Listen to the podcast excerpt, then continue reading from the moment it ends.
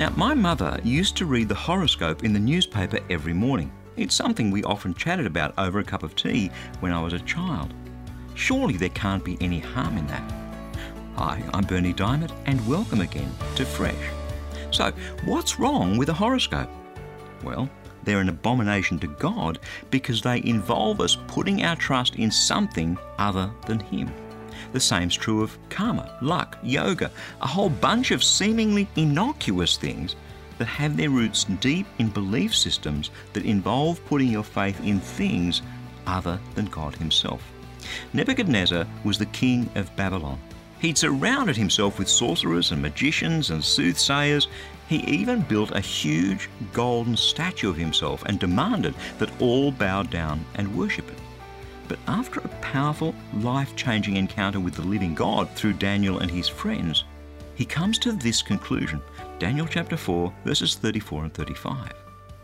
I, Nebuchadnezzar, lifted my eyes to heaven, and my reason returned to me, and I blessed the Most High God, and praised and honoured him who lives forever. For his dominion is an everlasting dominion, and his kingdom endures from generation to generation.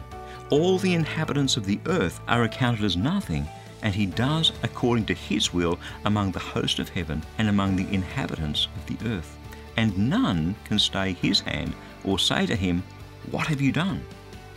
Or, as Bible teacher Dr. Stephen Lawson puts it, the Lord reigns, not Satan, not man, not God and man, not good luck, not bad luck, not random events, not chance occurrences, not the alignment of the stars, not accidents, not blind faith, not good or bad karma. Only God, only God and God alone.